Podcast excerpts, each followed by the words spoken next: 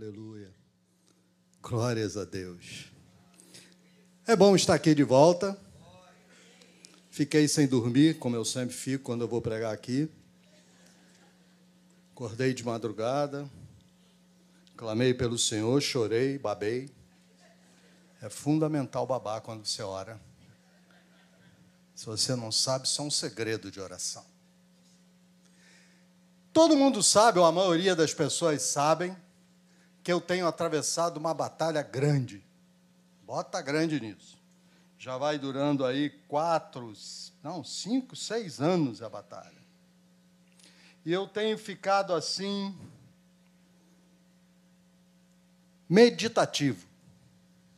Eu sou uma pessoa, primeiro, que eu não sou muito de esquentar a cabeça. Nunca foi a minha. Eu costumo sempre ver o lado bom das coisas no meio da confusão, eu vejo o lado bom das coisas. E uma das coisas boas que eu vi nessa batalha toda é que eu fiquei mais sensível a Deus. Quando a gente está na levando lambada, eu costumo dizer que lá em casa nós éramos muito pobres. Lá em casa não tinha esse negócio de filé mignon, isso era uma lenda, era que nem disco voador. Diziam que existia, mas eu nunca tinha visto. E mamãe comprava chã de dentro. Né? Aquela carne de terceira. Tinha um martelinho lá em casa. Deve ter na sua casa, sabe o martelinho? Aí mamãe botava o, o chã na, naquela tábua e batia. Pá, pá, pá, pá. Quando, quando o Xan gritava, eu sou filé mignon, aí ela botava para fazer para nós. Alguns de nós está assim, pá, pá, pá, e está dizendo, eu sou filé mignon, eu sou filé mignon.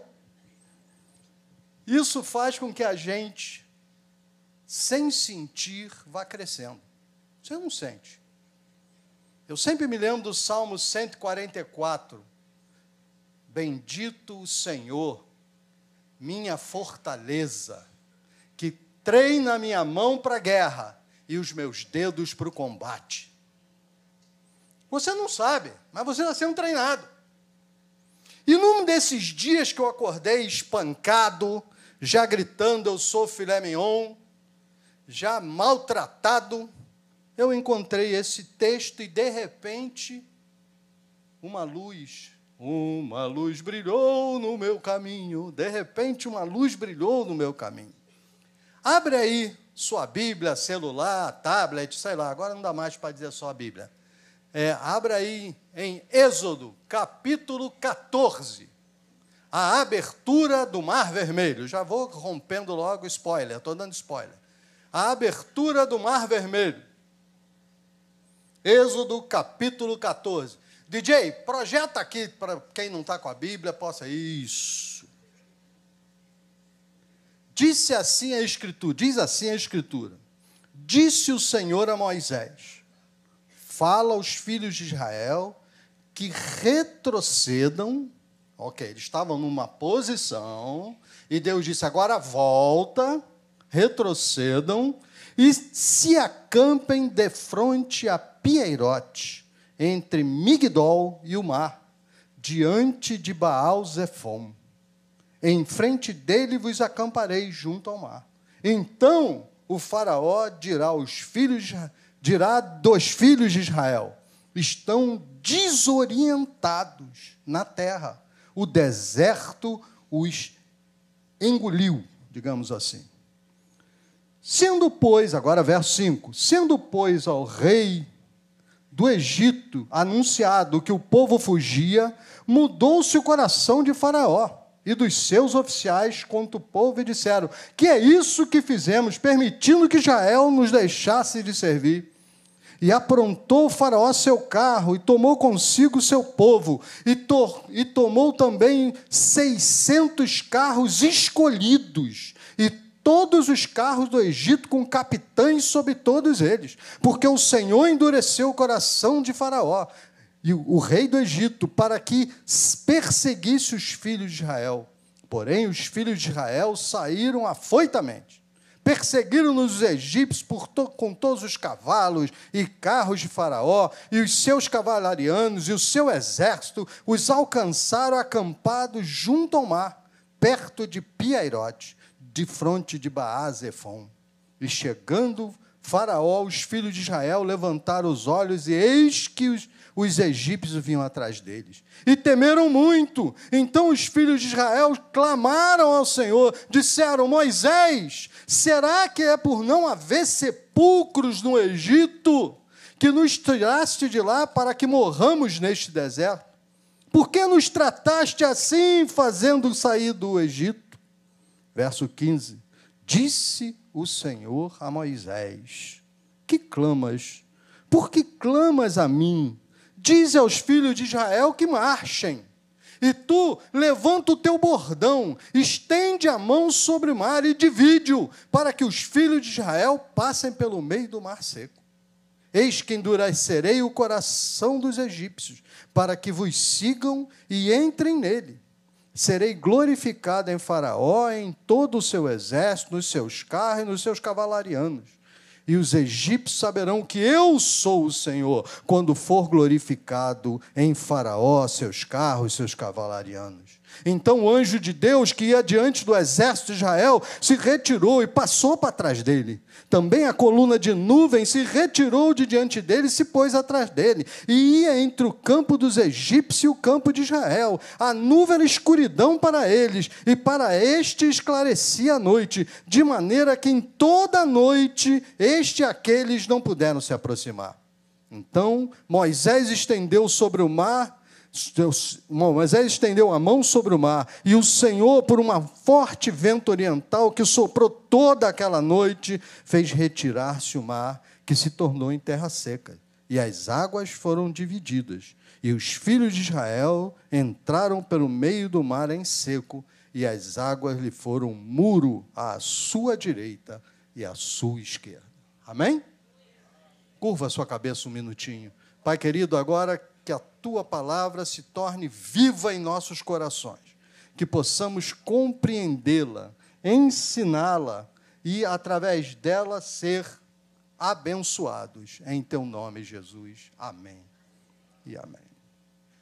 Não é possível você frequentar uma igreja evangélica e não ouvir essa história.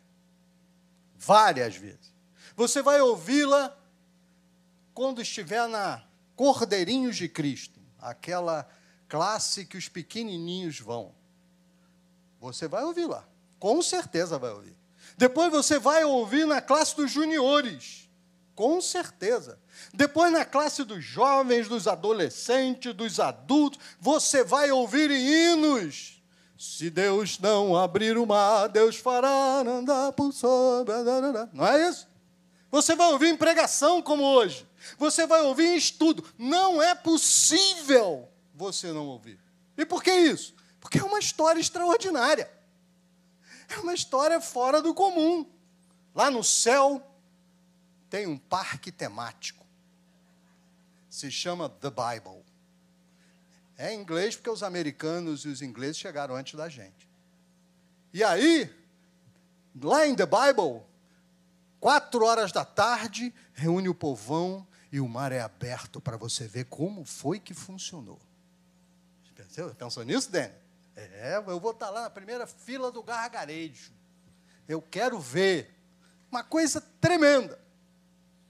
Mas existe neste texto, e é isso que eu quero falar hoje, cinco coisas que provavelmente vão acontecer na sua vida quando Deus estiver para te abençoar. Cinco coisas. Eu não vou dizer que sempre vai acontecer, porque com Deus não existe sempre e também não existe o nunca, mas existe o geralmente. Normalmente essas coisas irão acontecer na sua vida. Portanto, eu te aconselho a fazer mentalmente uma caixinha. E à medida que eu for falando e você está acontecendo, você faz um tic, dá uma ticada assim, ó, mental. Tic. Ok? Primeira coisa que geralmente acontece na nossa vida, quando Deus vai agir na nossa vida, é que nós ficamos numa posição insustentável. impossível para você. A, a chance da bênção vir é zero. Olha o silêncio. Será que é verdade mesmo? Vamos ver na Bíblia. Abraão. Deus diz para Abraão assim: Abraão, sai do meio do teu povo, da tua parentela, vai para um lugar que eu vou te mostrar, e eu vou te abençoar, e você vai ser uma grande nação. Abraão tinha nessa época 75 anos, a mulher dele tinha 13 menos. Você que não é advogado como eu, faça o cálculo qual era, qual, que idade a velhinha tinha. Agora ele sai, e se passam décadas, e nada acontece. Agora, Abraão tem 99 anos. E a velhinha dele tinha 86. Você já viu alguma senhora de 86 anos ficar grávida? Eu nunca vi. Nunca vi. Agora Deus aparece para ele de novo. E diz: Abraão, vou te dizer um negócio. Vou bater para ti para você bater para tua patota. Em um ano eu vou voltar. E quando eu voltar, em um ano, gente, um ano, a tua mulher terá um filho nos braços. Tanto que Sara riu lá dentro. Ai, meu Deus. Um ano depois, ele volta. Isaac está nascido. E não é só isso, não. Deus fez uma recalchutagem na velhinha. Ele vai para o Egito e o faraó quer arrastar a velha para o. É, Abraão dizia assim: minha mulher tem 87 anos, não troco por nenhuma dessas gatinhas de 78.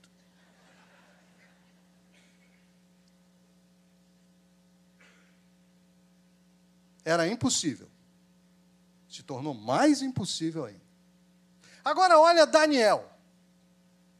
Daniel é um homem que adora, que ora, que blá, que isso, que aquilo, que faz, que jejua, babá, babá. Resolvem fazer uma coisa com ele. Todo mundo conhece a história, é um pegá-lo e jogar numa cova de leões. Acontece quando a gente cai numa cova cheia de leões? Um dia eu estava com a Erle no zoológico e o leão rugiu. Não sei o que fizeram lá, o leão veio. Foi um silêncio sepulcral. Todo bicho calou a boca e o povo que estava ao redor se afastou da jaula. Eu também. Agora você imagina um homem que já era idoso jogar dentro do buraco e botar uma pedra em cima. Impossível. Quando você for jogado numa cova de leões, você não sai de lá vivo. É impossível sair de uma cova de leões vivo. Mas no dia seguinte, o homem chega lá, tira uma pedra e ele grita: Daniel, ele estou aqui. Eis-me aqui. E tiraram ele de lá. Pegaram os caras que criaram esse tumulto todo e jogaram. Eles, a Bíblia diz que nem tocaram o chão, o leão já estava comendo ele. Era impossível. Então Deus agiu. Terceiro, para você ver que eu não estou mentindo. Sadraque, Mesaque e Abednego. Quando você joga uma pessoa viva dentro de uma fornalha, o que é que acontece? Não precisa ser muito inteligente, né? Essa semana eu estou, porque a minha mulher está doente, quem está cozinhando sou eu, e eu vivo me queimando. Estou até com um pedaço aqui, eu já estou começando. Eu estou que nem aquele, aquele filme. Olha o meu dedinho. E o homem, você sabe que o homem é todo jeitoso, né? Não é verdade? O homem é tudo jeitoso. Na cozinha, então, uh! Quando eu vou lavar a louça, uh! Eu só ouço minha mulher falar, não, vai quebrar tudo. Fala, não vou quebrar tudo, apenas o necessário. Queimadura, meu irmão, jogou na fornalha, morreu. Então, ele joga na fornalha e ele sai vivo da fornalha. Então eu acho que eu já provei suficiente que Deus cria um impossível. Agora olha para o texto que nós estamos vendo. Foi Deus quem mandou Moisés ir para Piairote. Não foi Moisés que era ruim e saiu e fez erro. Não, foi Deus. Deus disse para ele: bota em Piairote, acampa lá. O lugar é tão ruim, tão inóspito, tão miserável, que o faraó vai ter certeza de que vocês se perderam. E se você olhar um mapa de Piairote, você vê que quem entra ali fica engarrafado. Quando o faraó chegou, olhou para aquele 2 milhões de pessoas engarrafadas e disse: não vai sobrar nada. Até que Deus agiu. Não ia sobrar mesmo. Até que Deus agiu. Eu quero falar isso para você hoje. Talvez você tenha entrado aqui numa situação que é um tremendo piairote. Aliás, eu vou recomendar, quando perguntarem para você como é que você está, você vai dizer, eu estou numa tremenda piairote. Como é que estou? Estou numa piairote que dá gosto. Pensa bem. Talvez você tenha chegado aqui não tem saída. É a doença que não tem cura, é o emprego que não funciona, é a luta dentro de casa, é a batalha. Você chegou aqui hoje e você está numa tremenda piairote. Não tem saída. Você não vê saída até que Deus haja. O que era o segredo de Piairote? Que só Deus sabia. Você sabe qual era o segredo de Piairote? É que no fundo do mar havia um caimento. Quando o vento começou a soprar, começou a empurrar o mar para cá. Se fosse reto, à medida que o mar fosse para lá, a água cobria de novo. Se fosse caído para cá, então, né? Nem precisa ver. Então, quando começou a soprar, havia um caimento, a água começou a correr para lá. Essa ficou parada aqui e o resto foi embora. Ninguém sabia disso, mas Deus sabia disso. A saída de Pierote sempre existiu. Sempre eles estiveram guardados, apenas aguardando que o mar se abrisse. Deus está fazendo com você a mesma coisa. Você está apenas aguardando Deus abrir o caminho e você verá. Pode crer, vai haver. Você quer ver na Bíblia de novo que isso é sempre assim? Abraão leva Isaac para sacrificar. Vai, o menino olha para o pai e diz: Pai, eu estou vendo a, lenha, eu estou vendo o fogo, cadê o cordeiro? E Abraão diz: Deus proverá o cordeiro para si. E aconteceu, porque Jesus passou em frente a João Batista e ele disse assim: Eis o Cordeiro de Deus que tira o pecado do mundo. Aconteceu. Agora ele vai, amarra o menino na lenha, bota o menino na lenha, e ele levanta o cutelo, e uma voz do alto grita: Não toque no menino, porque eu sei, agora eu sei, que tu crês em mim. E aí a Bíblia diz uma coisa que a gente passa batido e não vê: é que eles olhando tinham um carneiro amarrado num arbusto. O carneiro sempre esteve lá. Eles é que não viram. Presta atenção, isso é para você. A saída sempre esteve lá. Você que não está vendo. Você quer ver mais uma vez? Vou mostrar de novo, porque cascadura é assim, a gente vai mostrando, certo? Então vamos começar de novo. Abraão expulsa Ismael e Agar. Eles andam pelo deserto, diz a Bíblia que Agar bota o menino embaixo de um arbusto e diz assim: Eu vou sentar mais ali porque eu não quero ver o menino morrer. E quando ela está lá sentada num canto, chorando, um, uma voz vem do céu, um anjo diz: Agar, Deus ouviu a voz do menino. Ele vai sobreviver e vai ser uma grande nação. E a Bíblia diz: Aí ela olhando viu um poço o poço sempre esteve lá. Ela é que não viu, mas o poço esteve lá. Você não sabe, mas a sua salvação em Piairote está lá aguardando o momento de Deus revelar. Você não vai ver até o momento, mas diga comigo, eu creio que Piairote tem uma saída. Você está em Piairote porque Deus botou você lá. Não diga que foi o diabo. Não foi o diabo. Deus botou você lá. Não diga que foi, sei lá, a sua sogra. Ela pode ter ajudado, mas Deus botou você lá. Eu estou falando isso que minha sogra geralmente vê esse negócio. Dona Josi, eu estou brincando, tá? Ela geralmente vê o culto daqui domingo de manhã. Então, deixa eu dizer para você: você não está em Pierote porque há uma ação maligna. É isso que está errado na igreja de hoje. A igreja de hoje dá valor demais a Satanás. Satanás nada pode contra você. Se o Senhor não estiver contigo, ele não vai deixar. Senhor vai dizer aonde ele pode tocar, ele toca, deixa você desesperado, mas é porque você ainda não viu o mar se abrir, mas ele vai se abrir. Segunda coisa que geralmente acontece quando você está para Deus agir na sua vida. Você ora e sabe o que Deus diz para você? Não para. Moisés foi orar. Ele foi lá atrás da pedra, Senhor, tem misericórdia. E Deus falou: Mas o que está fazendo aqui, rapaz? Diga Israel para marchar. Agora imagina Moisés saindo 120 anos, não, 80 anos, sai correndo e diz: Gente, está safo, vamos marchar para dentro d'água. Eu imagino que alguém disse assim: tanto tempo o velho ficou esclerosado hoje.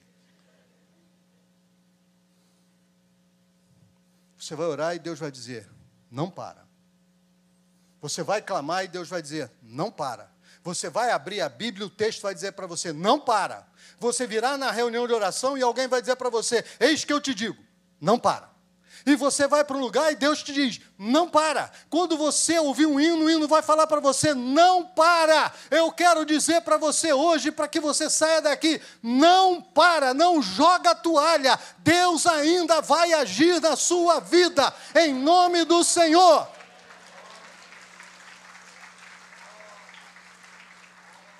Aleluia. Há uma promessa no Salmo 91 ele tem, por duas vezes, Salmo, no verso 14, verso 15, vai falar o seguinte: Eu livrarei. No verso 14, assim, porque a mim se apegou com amor, eu o livrarei. No verso 15, vai dizer assim: Eu o livrarei e o saciarei com longevidade. Muito bem traduzido para livrar, mas as palavras em hebraico são diferentes, são duas palavras diferentes. No segundo, quando diz eu o livrarei e saciá-lo-ei com longevidade, o texto está se referindo em livramento. Eu vou dar um livramento. Mas no primeiro texto, quando diz, porque se apegou a, a, mim com amor, eu o livrarei, este livrarei, livrarei está dizendo assim: eu vou abrir um caminho. Essa é a palavra. Eu vou livrar, sim, está bem traduzido, está no sentido. Eu vou abrir um caminho, não para. Eu me lembro que eu entrei 50 anos atrás, sei lá, por aí, 40 e pouco. Eu tinha ido para dar tchau para todo mundo e sair da igreja. Estava cansado, já era um senhor de idade, 17 anos. E resolvi que Erle não queria namorar comigo mesmo. Eu já tinha descoberto esse segredo, a miséria estava acontecendo. Como eu sempre falo, eu casei com ela por vingança. E aí, eu estava abatido, triste. E fui para a igreja para dizer tchau. Para não sumir, né? Fui lá, dar tchau e desaparecer. Cair no mundo. E sabe o que aconteceu naquele dia? eu fui batizado com o Espírito Santo. Agora não dá mais para sair. Deus tinha uma saída para mim. Eu é que não tinha visto. Deus disse para mim: não para, não joga a toalha, caminha. Irmão, caminha mais um dia, mais dois dias, mais cinco dias, não joga a toalha, porque Deus vai fazer. Você não pode parar, você não deve desistir, você não pode jogar fora tudo que o Senhor tem para você e já tem feito por você. Não seja desses loucos que vão embora, seja daqueles que ficam. Talvez você chegue aqui e diga assim, mas caramba, pastor, o senhor não sabe como é que está a minha vida. Se soubesse como está a minha vida, o Senhor não falaria isso. Irmãos, deixa eu falar para você. Você não sabe como está a minha. Quem está aqui atravessando batalha hoje? Levanta a mão e diga assim: eu. Então é para você que está junto comigo na batalha.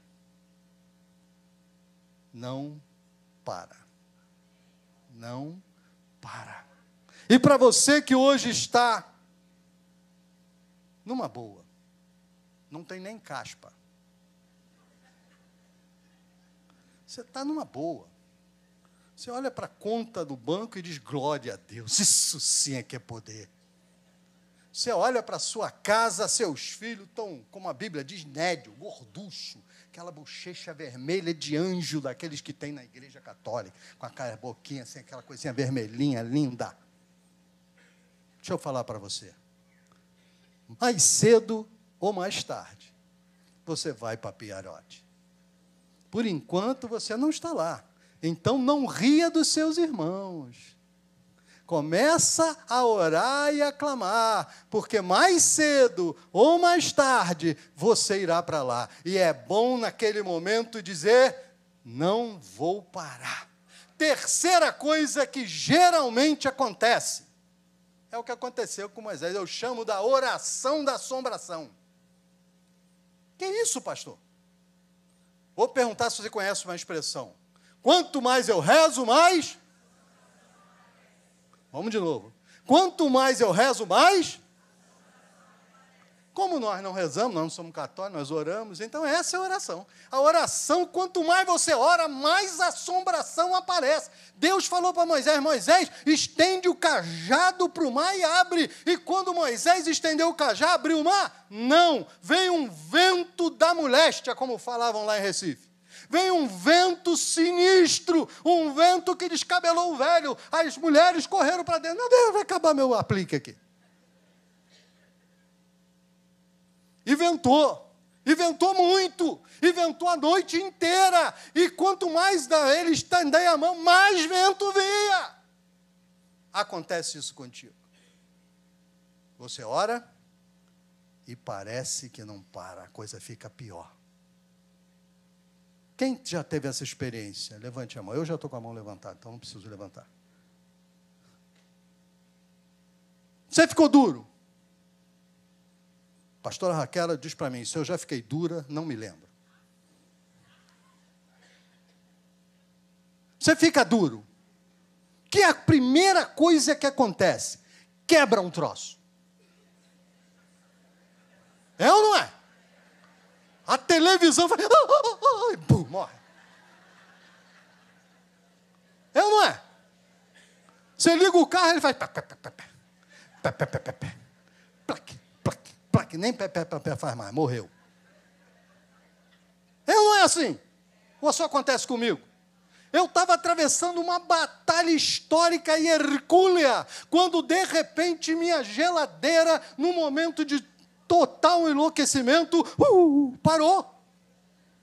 Você já teve uma geladeira que parou por livre e espontânea vontade?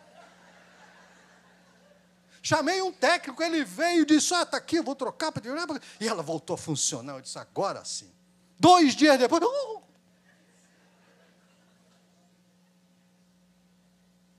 é o vento forte. Você ora e tem Covid. Você ora e quebra o carro. Você ora e o emprego fica por um fio. Você ora e parece que vão te demitir amanhã. Você ora e só se fala em reestruturação. E você ora, e você ora, e você ora. Quanto mais ora, mais batalha aparece. Porque Deus está preparando a vitória. Foi o vento que, que abriu o mar. Não foi o vento, não atrapalhou só as irmãs, que os cabelos dela voou assim. Os homens usavam aquele negócio pendurado, né? Aquela, já viu? Aquele que tem uma cordinha assim, pendurada, se arrancava, saiu correndo atrás. O vento abriu o mar. O vento é o último sinal de que você está preste a receber a benção. O vento é exatamente o estertor do adversário. Gostou de estertor? Maranata é cultura, não é isso? Daquela aquela coisa, eu, eu já viu gente, já viu luta de boxe? Uma vez me chamaram aqui no América e eu fui ver uma luta de boxe. Nunca tinha visto, nunca mais voltei. Era um troço que quando bate você de longe ouve aquele tuf, tuf. Eu aqui já comecei a ficar cheio de mancha roxa, só de ouvir. Você imagina o cara que está apanhando tum, tum. Daqui a pouco o cara acertou tum na cara dele, o cara caiu, irmão, e a perna dele fazia assim, ó. É exatamente isso o vento na sua vida. É a perna do inimigo, a perna da dificuldade. Você verá a vitória. Se você já está neste momento que você mais ora, pior fica. Deixa eu dizer para você: está acabando, meu filho. Está acabando. Vocês se lembram da Covid? A gente lembra, né? Eu lembro. É, houve tal da Covid. Vocês se lembram que todo dia tinha aquele cara da televisão? Boa noite, morreu mais. O famoso repórter de necrotério. Se lembram disso? Foi. Quem aqui teve cachumba? Você lembra disso? Eu não lembro. Aqui teve sarampo? Você lembra disso? Coqueluche. Calma, que ainda tem tempo, vocês não morreram. Roguei agora a praga. Faz assim, ó, para mim, ó, aqui, ó. Um dia, tudo isso que você está passando hoje vai ser meramente uma lembrança o vento forte vai ser uma lembrança. E você vai contar para os outros e dizer: houve um dia em que houve um vento cada vez mais forte. E eu pensei que era o fim da minha vida. Mas eis que o Senhor agiu na minha vida, não é isso? E agora eu olho para trás, meu Deus, aconteceu mesmo? Quando você chegar na glória, nem lembrar disso você vai mais lembrar. Acabou. Foi embora. Eu, nossa, eternidade, 70 anos. O que é 70 anos para uma eternidade? A eternidade de glória comparado com um monte de probleminha. O vento forte diz para você: Deus vai fazer. Quarta coisa que você verá acontecer: você verá abrir o mar. Você verá. Talvez você hoje pareça uma coisa muito distante. Muito distante. Eu me lembro quando o meu cunhado veio para a igreja Maraná, nem era igreja ainda, era uma reunião na casa da doutora Cioli, ele estava doente, muito doente, todo mundo dizia que não tinha jeito, não tinha jeito, não tinha jeito. Até que Deus pôs a mão sobre ele, e Deus o abençoou, e Deus curou, e ele se levantou, e Deus fez a obra na vida dele. Agora ele vai lembrar daquilo como um vento que aconteceu, sei lá, 50 anos atrás, eu nem me lembro mais, nunca mais a doença voltou, nunca mais. Isso para ele é uma coisa que foi para embora. Quantos têm aqui testemunho para dizer: um dia eu sofri muito por causa disso, mas agora é uma lembrança, diga assim, aleluia, glória a Deus. Eu sofri sofri muito, mas agora esse vento foi embora, o mar abriu, minha vida continuou, e agora quando eu olho para trás, eu me lembro daquele aquele hino que diz: Para trás não volto, não volto não. Vocês se lembram desse hino? Ou então aquele que diz: Livre estou, livre estou. Irmão, eu passei lá na igreja do Meia, eles olharam para mim e cantaram isso: Livre estou, livre estou. Cara, fiquei triste pra caramba. Filhos, filha, você vai ver. Você vai ver. Um dia você vai dizer assim: bem que aquele pastor velhinho, bonito, lindo, maravilhoso, falou isso para mim. Eu ia esquecendo, mas ele falou para mim. Mas tem uma coisa que é, última coisa que vai acontecer: é que todo mundo verá também. Você sabe esse que ri de você hoje? Vai ver. Sabe esse que ajuda para te causar, tu fica arrancando os cabelos? Vai ver também. Você sabe aqueles que vivem botando só pedra. Você tem dessas pessoas na sua vida ou sou só eu? Um cara que eu conhecia muitos anos atrás, ele diz que tem gente que tem uma alma vampiro. Ela chega perto de você, você já começa. Você murcha só de ver o cara. Vocês têm gente assim na sua vida? A minha tem. Gente, você olha para o cara já dá vontade de pegar uma estaca, cruz e água benta. É, porque, gente do céu, você diz: caramba, eu estou numa batalha, sabe o que eles dizem? Vai ficar pior. Olha, eu tive quatro amigos, tiveram isso mesmo, todos morreram. Você não tem gente assim, não? Eu me lembro que nós fomos aí numa reunião de oração aqui na Rua do Matoso, prédio grande, um monte de gente. Aí acabou o culto, tinha um elevador só. O elevador, como todo elevador, diz só pode entrar sete pessoas. Como todo mundo, entrou 14. Nós somos brasileiros, nós testamos a coisa. E aí o, o elevador continua, começou a descer. De repente o elevador fez tá, tá, tá, tá, tá, tá, tá, tá, tá. Travou. E agora todo mundo dentro do elevador estava assim, ninguém podia nem levantar a mão, Senhor, tem misericórdia. Todo mundo preso. E um pastor que estava com a gente fala assim: o ar está acabando. É esse. Tem sempre um, meus irmãos. Tem sempre um que vai dizer para você: o ar está acabando. Tem sempre um que vai dizer para você: não tem jeito. Tem sempre um. Mas quando Deus fizer a obra, esse é o primeiro a ver também. Aleluia.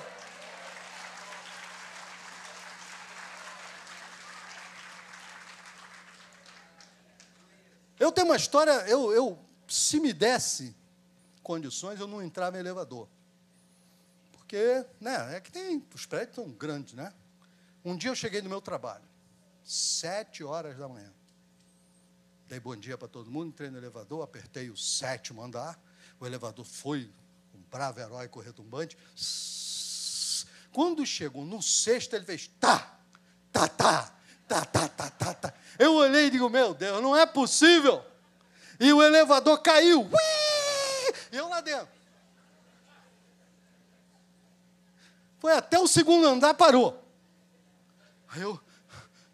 Né? Aí ele começou a subir de novo. Aí eu digo, pô, glória a Deus, poxa, melhorou, aconteceu alguma coisa. Quando chegou no sexto andar, ele fez pá, pá, pá, pá, pá, pá, e caiu de novo. Ih! Lá fui eu, ai meu Deus. Parou. Aí eu apertei o alarme. Uau, uau, uau, uau. Aí o cara que estava na portaria fez uma coisa genial, apagou, desligou o elevador. Tchum! E eu fiquei no escuro. Parado. E me deixou no escuro dez minutos. Eu já estava dizendo, Senhor, em tuas mãos entrego o meu espírito. Aí, ele ligou de novo. O elevador fez, né, cheio de vigor físico, daquela. Subiu foi até o sexto. Parou no sexto, fez pá, pá, pá. E caiu de novo. Uh, e agora foi até o térreo. E parou, aquela freada. Uh, e pum, parou, abriu a porta, eu saí lá de dentro. Aí o cara, o cara olhou para mim e disse assim: O senhor estava lá dentro? Não, Pedro Bó!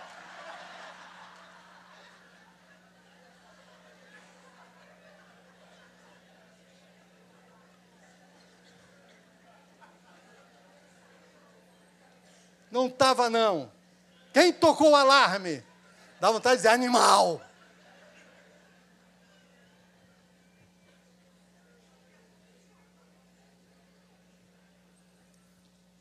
Tudo acaba.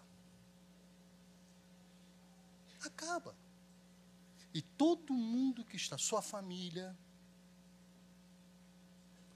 as pessoas do seu trabalho, da faculdade, todo mundo vê. Assim como os egípcios disseram, o Deus deles está batalhando por eles. Eles veem, não tem como não ver, eles veem que está Deus agindo ao seu lado, você pode confiar. Hoje você veio aqui para ouvir isso, Deus está do seu lado, você não tema essas cinco coisas que vão acontecer na sua vida, provavelmente saiba, saiba, é para o bem é para a vitória e é para Deus te abençoar. Amém?